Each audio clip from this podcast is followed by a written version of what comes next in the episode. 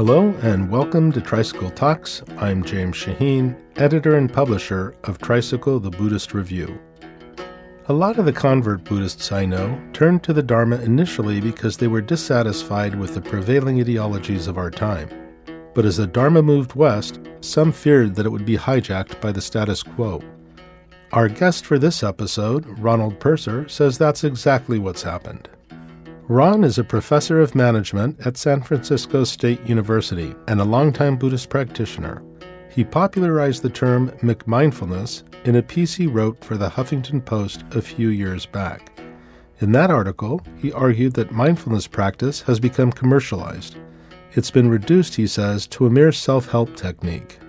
His new book, McMindfulness How Mindfulness Became the New Capitalist Spirituality, offers a critique of the growing mindfulness movement Ron says the corporations have embraced mindfulness in order to advance a neoliberal agenda.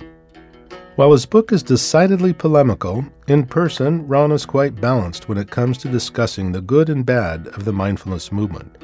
He explains what he means by the catch all term mindfulness and presents his view that mindfulness has an untapped potential to bring about real social change. Ron Purser, welcome to Tricycle Talks. Oh, thank you, James. Glad to be here. Yeah, it's good to have you. I'd like to start very basic. What is McMindfulness and why is it a problem? McMindfulness. Yeah, it's an interesting term. Uh, actually, was coined by Miles Neale. And I think it stands for how mindfulness has become a fashionable and marketable commodity. It sort of signals how mindfulness could be seen as a spiritual quick fix that can be easily consumed and I, I think that's kind of the broad uh, the broad brush. But I think mindfulness has also uh, been marketed as a universal panacea or kind of an elixir, and it's it's been stripped down. It's seen as kind of a do-it-yourself self-help technique, and I think part of the appeal is that it uh, it really appeals to our highly individualistic and entrepreneurial uh, ethos in our society and our culture is, you know, thriving on this individualism and narcissism. Narcissism. So I, I think that's why it's been so successful, and I, I characterize it as uh, the latest capitalist spirituality. Uh, I see it sort of part of the whole wellness industry, which has now become a $4 billion industry, and mindfulness is estimated to be a $1 billion industry. Um, but you know, part of the critique has been that it, lacks an ethical and moral framework. So it can be easily co-opted and em- employed uh, for instrumental aims, whether it be productivity or improving productivity, career success. Even hedge fund managers now on Wall Street are using mindfulness. It creates better test takers in school and even better sharpshooters in the military. So I think that's all part of it. I think the issue is that it's been, become so easily accommodated to the dictates of the marketplace. And I think that's what should give us pause.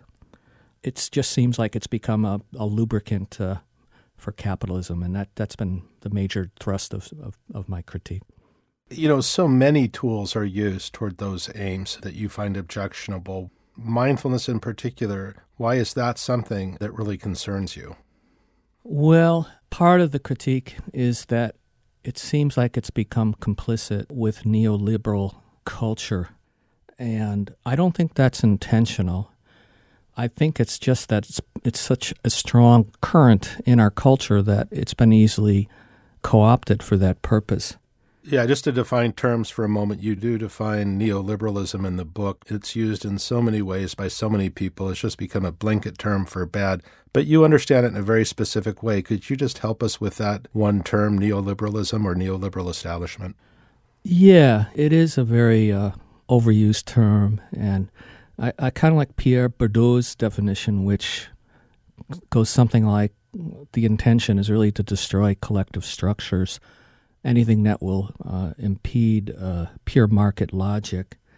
But it's really a broader social philosophy of radical autonomy, and it really kind of reduces human beings to uh, become entrepreneurs of themselves in order to uh, enhance their mental capital uh, uh, so they could be more competitive in the marketplace.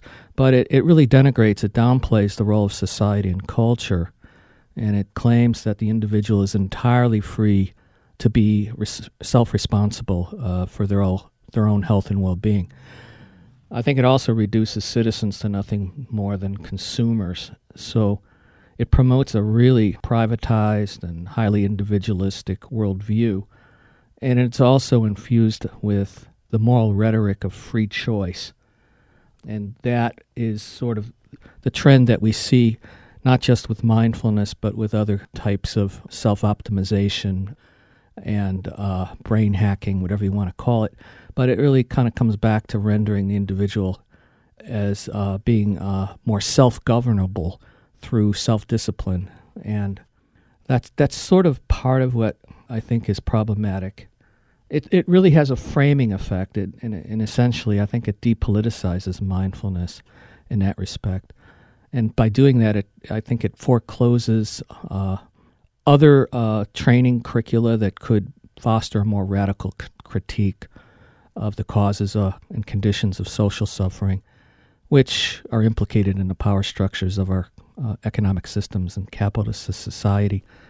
But I think the mindfulness movement adheres to this ideology, maybe unwittingly, maybe not consciously, because it does promote the, the image of the individual who needs to learn to adapt to uh, conditions. You know, you used a word depoliticize. You felt that mindfulness had been depoliticized. We can get into this a little bit more later, but to what extent was it politicized to begin with, or used as a political tool, or thought to have some political or social resonance? mindfulness itself? Yeah, I believe you said it's been depoliticized. yeah, well, that's a good question. I'm not so sure that mindfulness has ever been politicized. Right. Uh, and that goes back to, I think, uh, if even if we look back, you know, if we want to look at the Buddhist tradition, I don't think it has that much to offer in terms of uh, political and social engagement, from for numerous reasons. Uh, so maybe maybe what I'm really trying to say is that we do need to politicize mindfulness. I see. To expand its scope, to expand its uh, potential influence, to take into account more of a collective uh, framework for, for social change. Yeah, I'm getting a little bit ahead of myself, perhaps, but are you thinking more in terms of developing a social and political critique that's rooted in Buddhist teachings and practice? Is that what is happening here? I'm not so sure. I'm not so sure. Um, like David Loy, I don't know if if there are adequate resources even from drawing from from the Buddhist tradition. But I do think there are radical notions of uh, change in the Buddhist tradition, such as the notion of no self, the notions of interdependence. These can be tapped for that purpose.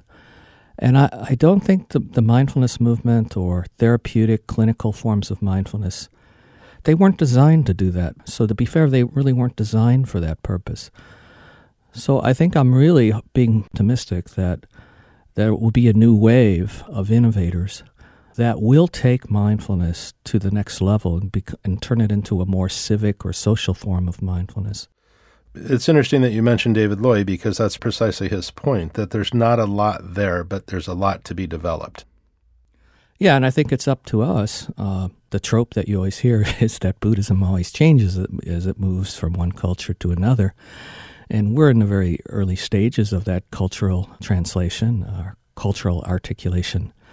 And so I think we have a, remarkable opportunity to take uh, some of the root transformative Buddhist philosophical uh, notions and practice, for that matter, and and uh, expand them in a new direction to deal with our uh, collective spiritual crisis.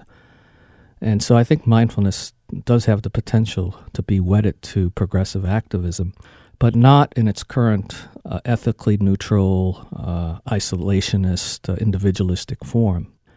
And I think that's where the edge is for the next wave.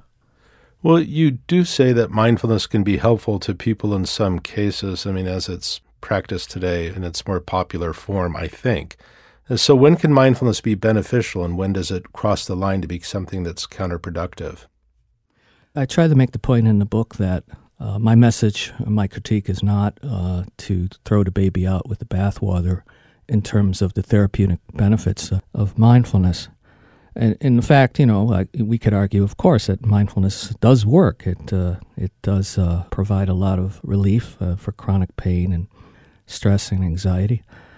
Uh, on the other hand, the problem is is because it works, we have to ask in the service of whom and whose interest. So, I don't think there's anything wrong with uh, applying therapeutic mindfulness, but uh, the problem is more at the macro level in terms of corporate interest and market interest just like we saw how the pharmaceutical industry has basically taken over the whole field of, of psychiatry and mental health.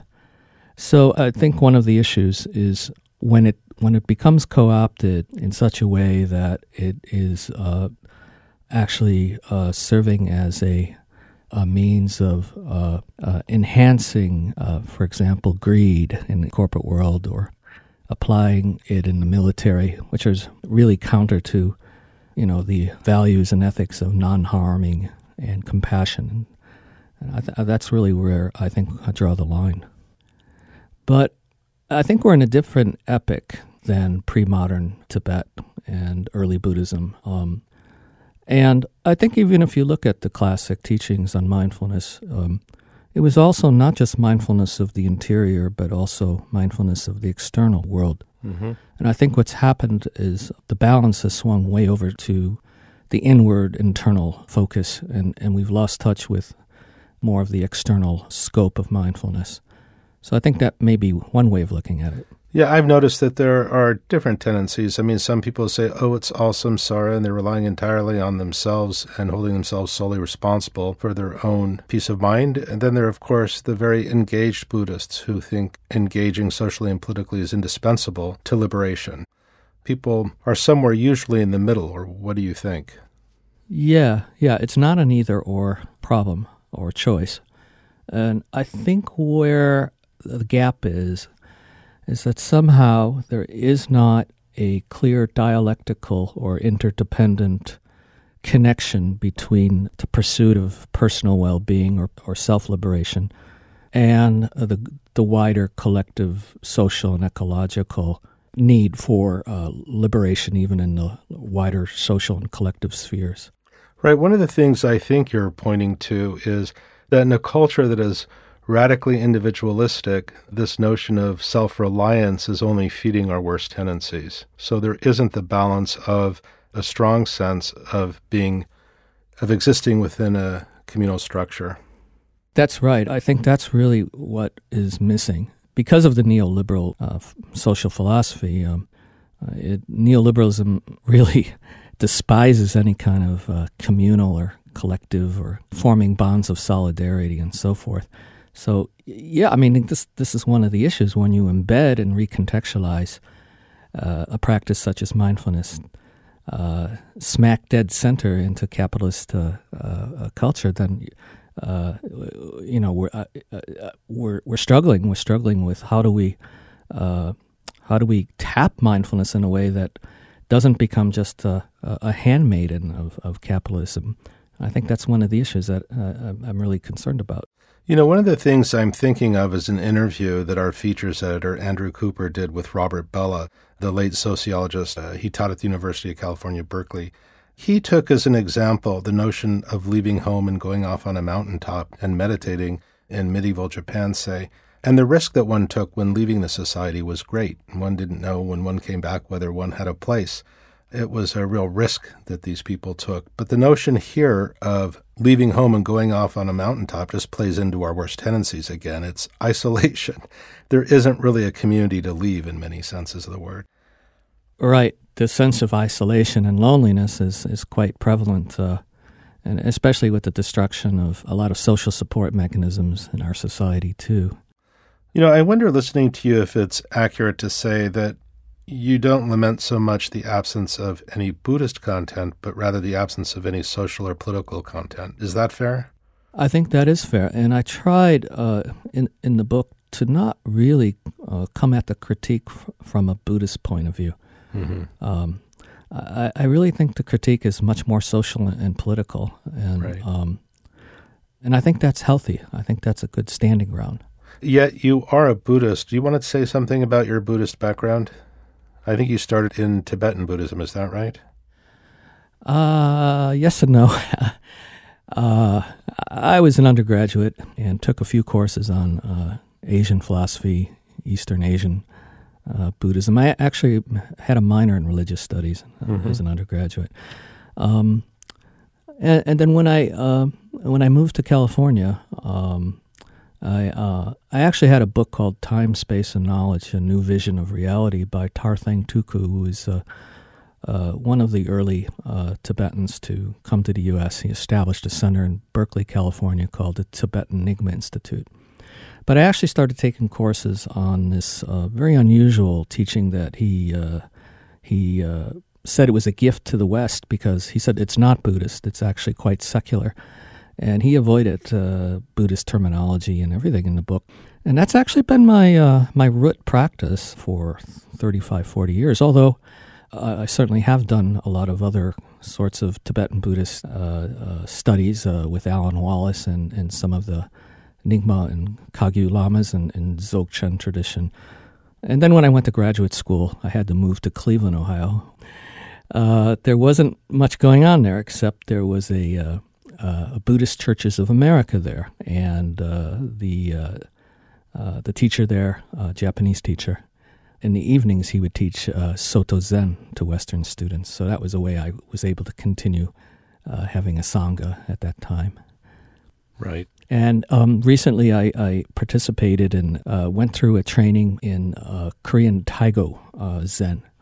So I also have that affiliation. Is that an affiliation that's current, or are you still practicing in that tradition? It's still current. My teacher is in Anaheim, California, although he uh, has stepped down as the bishop of the uh, uh, European American parish. I'd just like to ask you a little bit about mindfulness itself because I recently interviewed Candy Gunther Brown, whose work you're aware of. And the question I have is Do you consider mindfulness, taken out of its Buddhist context, to be value neutral, or do you think it contains within it inherently Buddhist values and views. Boy, that is a. I, I did listen to that interview with Candy, and I'm actually reading her new book uh, right now. It's impressive, isn't it? It is. It is. She is quite a scholar. Uh, I've known her for a few years now. Um, well, let's take the case uh, of mindfulness in the military. Maybe that's an extreme case, but if if you look at what's being taught there, and, and they're calling it mindfulness. I think it's the farthest thing from Buddhism or anything related to Buddhism. I, it's a performance intention control, attention enhancement technique. And there's lots of ways of enhancing intention. We don't need Buddhism for that. So I find it kind of troubling that, uh, well, not troubling, but misleading maybe to call it mindfulness. But I guess you could, because now that the term itself has become so vague, and overused and elastic that you know it could be applied to just virtually any purpose. I guess in a certain way, what I'm getting at is, you know, you're aware of the single practice traditions, Zen, say, Nichiren, Pure Land, you know, single practice that's elevated above all others and becomes the focus of a particular school, like Zen or again Nichiren or Pure Land. Is it possible that this is becoming a similar such single practice tradition? I, I, just wonder about that because it was not so much lifted out of the tradition just in the West, but if you consider Vipassana, which is close, it really came out of post colonial Burma as a means to preserve the tradition for different reasons from what happened in Kamakura, Japan. I'm just wondering if you see any possibility there of its eventually evolving into its own single practice tradition. Or is that just too optimistic? Yeah, I think there's a lot of parallels like that. Um, I think uh, Robert Sharf brought that up in in some of his writings. Uh, in China, I think that the same thing happened where there was a kind of a, a divergence, and um, they were offering uh, a, uh, a practice that was a single practice that offered quick and immediate benefits, and so I, I guess historically that's that's not unusual that that's happened uh, but I'm not so sure if it's sufficient. Uh, you know, mindfulness is. Uh, uh, Richard King actually uh, talks about the mindfulness only school, And maybe that's what you're referring to. It could be. I, I, what I'm thinking is there's a lot of criticism of the mindfulness movement, and sometimes for very good reasons. I mean, you point out many of them. But I wonder if we underestimate its power outside of its original context and whether it has enough behind it to actually become something beneficial or something that contains a Buddhist view and Buddhist teachings. Now, I'm not arguing that that's the case. I just know that people argue that. How do you think of that? I mean, Candy Brown argues that it's both secular and religious, and therefore there should be an opt in model before bringing it into public institutions. But she does feel that it contains within it, in the way it's taught, let's say MBSR or other forms of mindfulness that are taught now, contains within it values and ideas that are in fact religious. Right. You know, when I look at the MBSR program, uh, and and and I know there's been a lot of uh, rhetoric about how it's as robust as the entire Buddhist tradition. Everything in MBSR, it's almost like a one-stop shop for the whole Buddha Dharma. Right, coextensive with the Dharma, I think is the yeah is the term. coextensive. Right. And um, you know, I sat in the in an MBSR course, and I didn't feel that at all. Right. So I, I think the uh, external rhetoric uh, doesn't really match what's actually going on in, in the program. Right. And, and people like uh, Ted Meissner, uh, who's a big proponent of MBSR and, and secular Buddhism, he says, no, they're two separate things. Mm-hmm. Uh, and so there's a lot of contradictions, and even within the MBSR world. Right. I mean, that seems to exist, that kind of contradiction or schizophrenia across the board. There's in the South a Theravadan center that basically advertised its meditation teachings as secular. So the state of Alabama, I believe it was, said, well, since it's secular, you don't receive the religious exemption. And they argued that when they do it, it's religious. When they teach it to the laity or to secular society, it's in fact secular. So that desire to have it both ways is something that you address in the book as well. Yeah, absolutely. Uh, call that the Buddhist on and the Buddhist off positioning. um, I think Candy Gunther Brown calls it code switching. Right. So if you're if you're speaking to people who are sympathetic to Buddhism, you turn the Buddhist switch on, and you basically say that mindfulness is the essence of the Dharma. And if you are speaking to funding agencies or school administrators, uh, then you turn the Buddhist switch off and say it's completely secular. So that's a strategy, but you know it is interesting that people like Munindra and Goenka and others considered it to contain the complete Dharma. So there is within Asian Buddhism this idea, in fact, that it is coextensive with the Dharma. I mean, I don't know how you feel about that, but it does present, you know, a pretty confusing problem for public institutions. Right. There, yeah. Yeah. Goenka and uh, even people before that. Um, but it, uh, it, it's long been part of the rhetoric of uh, Buddhist modernism, right? Um, mm-hmm.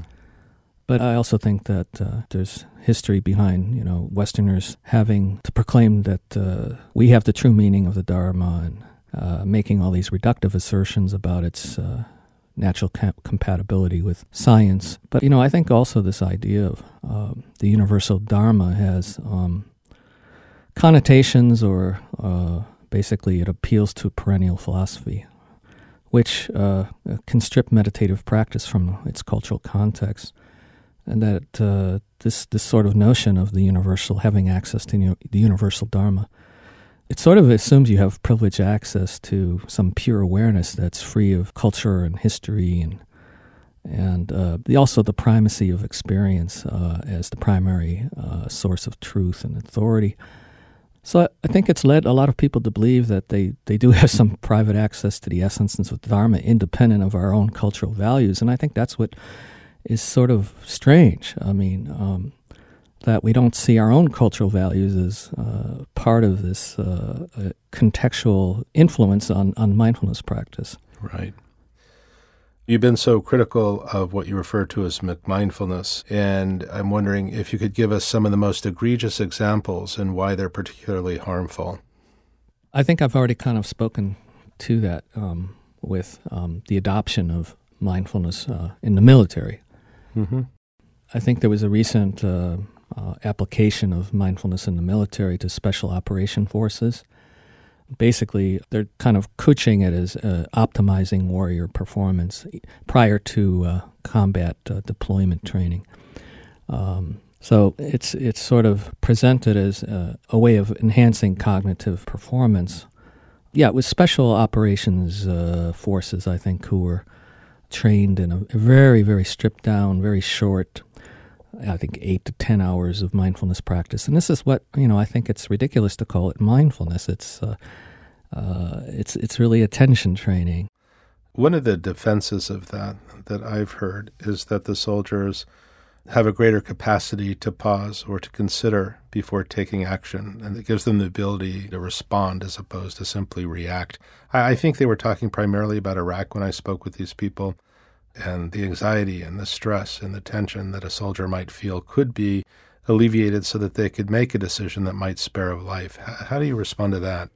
Yeah, they refer to that as a as a form of harm reduction. I think. Mm-hmm. Um, because it uh, it improves, uh, I think, memory and emotional uh, self regulation. So um, I've heard that as well, um, uh, and that's good. I mean, it's obvious better not to uh, be shooting children um, and civilians. Um, but I, I, I, think that the the, the larger question is, the broader question is. Um, how it shifts attention away from the broader ethics and politics of mindfulness. you mean, in other words, why are we there at all? Well, that's part of it. But if we're uh, still associating mindfulness with Buddhism, uh, then I think the, the, the deployment of this practice is counter to anything that you could find within Buddhism around non-harming and compassion. And yes, okay, it stops. Uh, it may stop. We don't know what the what the research is on that. We've heard only anecdotal evidence about you know soldiers avoiding snap judgments and maybe in military ethics, maybe in the world of military ethics, that's a big breakthrough. But I still think it's a very technocratic um, uh, way of conceptualizing mindfulness.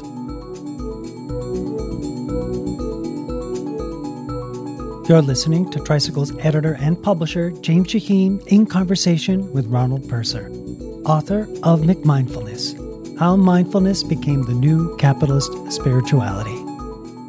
Are you ready to take a deeper dive into your Buddhist practice? If you subscribe now, you can get four weeks of Tricycle for free. Gain access to four new issues a year, plus our entire 27 year archive, daily web exclusive content, more than 350 Dharma Talk videos, a spiritual film each month, a library of downloadable ebooks, plus special discounts on Tricycle online courses. Sign up today by visiting tricycle.org and clicking on subscribe. This offer applies to annual digital subscriptions only. Now, let's return to James Shaheen in conversation with Ronald Purser.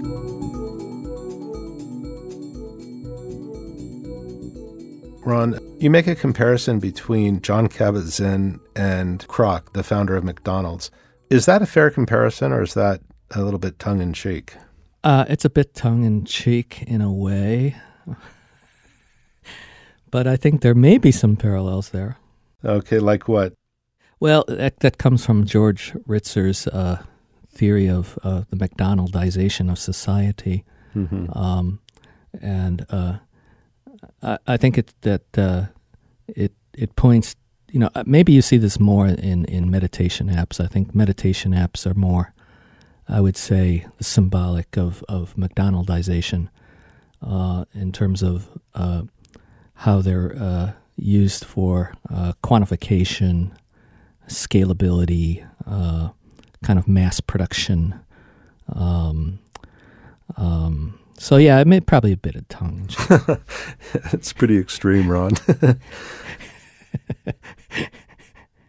but but you know um, you know my intention with the book was really a as a it is polemic. It is a polemic and um, more as a public intervention uh, to open up the discourse and move beyond the individual level of uh, uh, our conceptualization, conceptualization of mindfulness.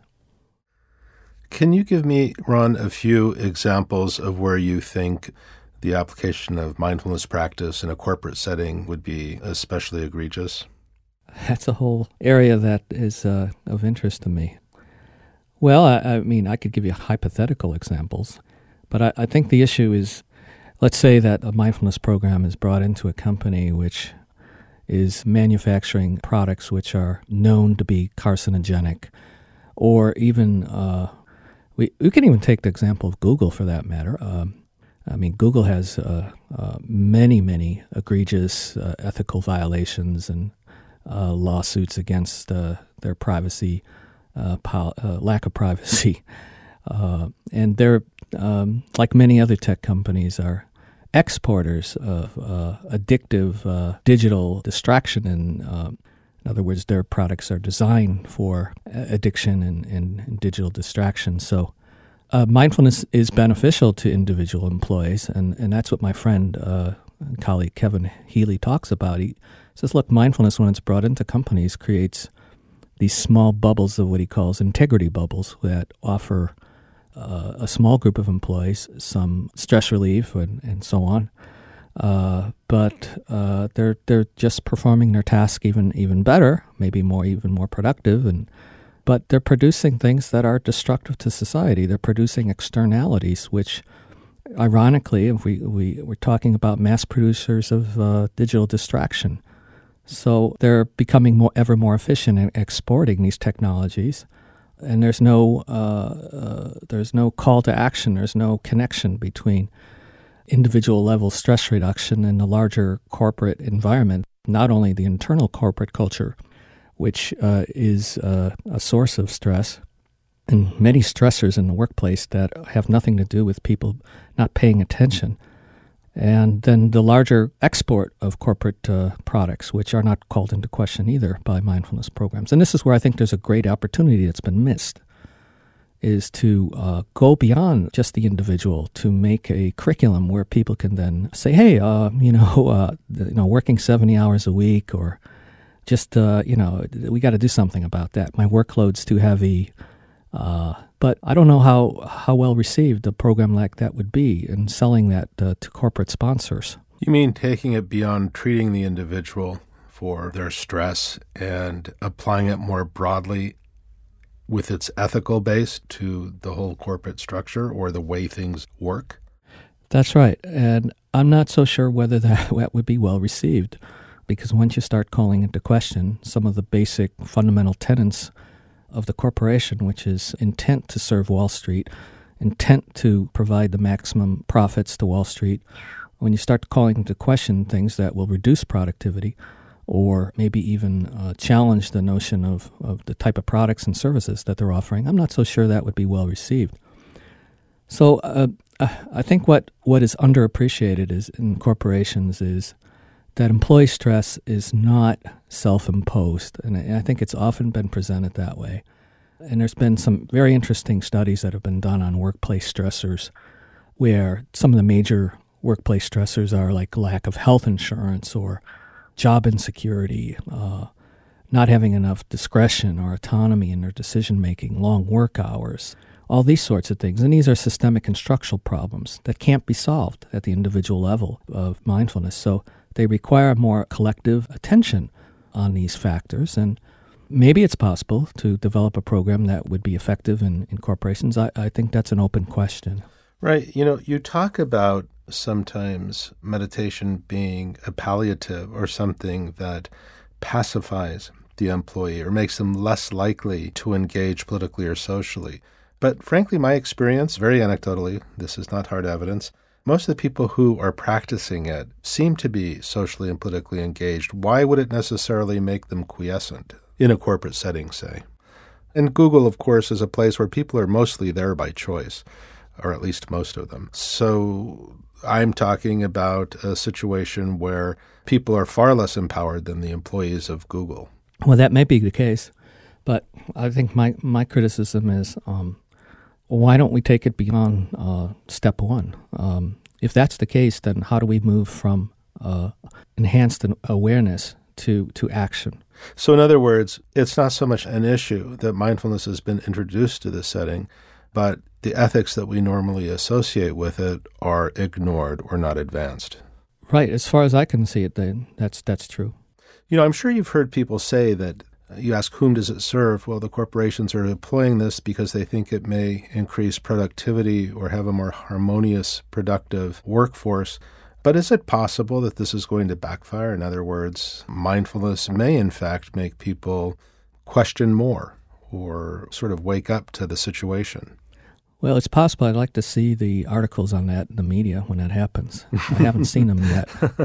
Um, it's it's uh, it's speculative, um, and that's basically the Trojan horse uh, uh, claim. Right, right. I've that, heard it before. I'm sure you have. I just wonder, though, is there really evidence, though, that it has the reverse effect, that it makes them less likely to engage politically, socially, or even in the workplace to improve their life? I don't think we have the research on that. Right. Okay. Because mindfulness, for all of its benefits that people tout, I guess it remains to be seen what sort of effect it has on a person's social or political life. Or do you have a strong opinion about that? It's hard to say. Um, I don't think mindfulness, uh, like like yoga, is is um, uh, going to move people to the right or the left. I don't think it really has some sort of inherent political uh, uh effect on people in terms of their political views. Right. So, in other words, if they're not socially or politically engaged, mindfulness isn't necessarily going to make them so. And likewise, if they are engaged, mindfulness is not going to make them necessarily drop out. So, I wonder what exactly is the issue there? I mean, I know what you would like to see, but is mindfulness itself and the way it's taught in a corporate setting? Well, you know, the way it's taught in a corporate setting right now is it's individual level therapeutic training. Mm-hmm. And as so long as it stays within that realm, then I would be surprised that it, it would turn into some sort of transformative process that transforms uh, corporations if it stays at that level. But I think that I think you raise a good point that if your values are already leaning towards progressive uh, activism or social and political change, and mindfulness would probably enhance those capacities. In other words, it could make them more effective as a social or political activist. We know of plenty of organizations that are engaged that do practice mindfulness as a way of staying centered in a very difficult environment. Right. Yeah, absolutely. Yeah, I think we have a lot of good examples of like, uh, like at the East Bay uh, Meditation Center and the Buddhist Peace Fellowship, uh, people that are uh, combining activism with uh, self care. And I, I think that's really the potential that we have to expand upon. And so it can be wedded to progressive activism. What would you like to see? I mean, how would you like to see mindfulness used, if at all, in the broader culture? And what would you like to see happen? What would be the alternative to this individual focused therapeutic model of mindfulness? What would be the alternative? What would you like to see happen? I would like to see mindfulness used to turn critique outwards, is the way I, I like to put it, towards our socio political institutions, the interlinking systems of power, all of the apparatuses that have uh, exasperated human suffering and our collective stress. And I'd also like to see it find a way to sever its ties to the marketplace. And I think by doing that, it can help facilitate more critical reflection and then move in a direction which helps people in, in communal settings and groups to look at how their own personal stress, their own anxieties have been delinked and disassociated from these larger institutional, systemic, and structural uh, uh, forces. But I think that requires new curricula and new explanatory narratives, which can expand the boundaries of individual level focus, which has been primarily situated in a uh, more of a biomedical paradigm. And I think another political potential is this notion of solidarity. It hasn't been realized, I think, in the mindfulness movement. And, and like you said, both traditional uh, Buddhism and mindfulness have focused on individual salvation. Um, so I, believe that mindfulness could be wedded to progressive activism, but it has to move beyond its currently isolationist and individualistic form. And, you know, like the issue of climate change, which you brought up earlier with David Loy, um, and I can take that as an example that uh, climate change uh, isn't just a matter of reducing carbon emissions, it's a collective spiritual crisis. In a way, we could see it as a breakdown in our modern worldview of separation and domination of nature. And so I think we still can draw on Buddhist resources because individual well being is really inseparable from collective and ecological well being. But on the other hand, if you look at activism or social activism, which is devoid of wisdom or compassion, and if it's stuck in dualism, which a lot of uh, social activists uh, uh, uh can lead to burnout, can lead to trauma, uh, and even reproducing the same problems it's trying to solve. So I'm hoping that we can move in a new direction towards a more embodied practice of civic mindfulness. Yeah, you know, I was asking myself as you were talking, what exactly does that look like? You know, there's a new book coming out by Rhonda Magee. She's a lawyer who uses mindfulness to surface unconscious bias, racism more specifically. Is that the sort of thing you have in mind in terms of a more civic version of mindfulness? I think there I think I think there'll be many strands and that's one strand. I think it's really trying to C. Wright Mills talked about the sociological imagination. And it's connecting our personal troubles with public issues. And racism is a structural public issue. But if mindfulness can help people connect the dots and expose unconscious bias uh, and, and, racism, then all the good. But I think there are many other strands that perhaps are not uh, in the foreground yet, but I, I think they will be. I think they will be. The reason I asked is that I'm trying to get a sense of what you mean by a more civic minded mindfulness. Can you give me an example aside from the one that I just cited? I mean, with regard, say, to global warming, how does mindfulness, a practice like mindfulness, address that as opposed to individual therapeutic benefit? Well, I know Paula Haddock in the United Kingdom um, is doing some really interesting work, and she's not limiting her eight week program. I think it's an eight week program to the typical clinical therapeutic modules that we find in like MBSR. So she's pulling into her curriculum uh, an analysis. Uh, people actually engage in critical analysis of the causes of social, economic, and environmental problems. And she's trying to help people connect their pursuit of personal well being with active political struggle. Now, what that looks like on the ground, I don't know, but I'm going to meet her uh, in a few months when I go to the UK to learn a, a lot more about what she's actually doing. I'd like to ask one more question. I was actually thinking of you at one point when I was rereading Christopher Lasch's The Culture of Narcissism. And in it, he points out that the right has pretty much owned, this is in the 1970s, it pretty much owns the religious discourse, or they have. And he said, as long as the left doesn't look inward, they will have very little to say about the spiritual dimension of social crisis.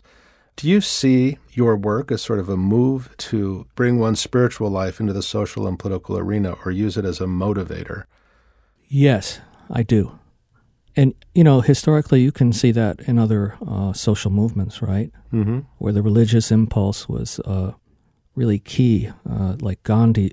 The civil rights movement's a great example of that. I just, it is. In, in the last several decades, we've heard mostly from the right with regard to spiritual or religious matters. It may be time for the left to start speaking a language that makes sense to it.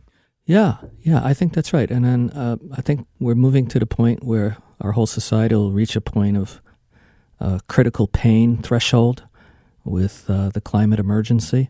I think that's going to trigger. I mean, Paul Hawken already uh, talks about in his book. It's almost like two million uh, uh, organizations that don't know each other, but they're all kind of uh, motivated by this impulse. Right, right. Uh, his view is very optimistic. It is, and, and uh, you know, that's good. Yeah, I think it's a good thing too. We need a little bit of that. Ron Purser, thank you so much for joining us. I appreciate it, and we'll look forward to your book. Well, thank you for having me, James. You've been listening to Ronald Purser discuss his new book, McMindfulness How Mindfulness Became the New Capitalist Spirituality, on Tricycle Talks. For more episodes, visit us at tricycle.org slash podcast. We'd love to hear your thoughts about the podcast. Write us at feedback at tricycle.org or leave us a review on your podcast player. Tricycle Talks is produced by Paul Ruest at Argo Studios in New York City. I'm James Shaheen, editor and publisher of Tricycle the Buddhist Review. Thanks for listening.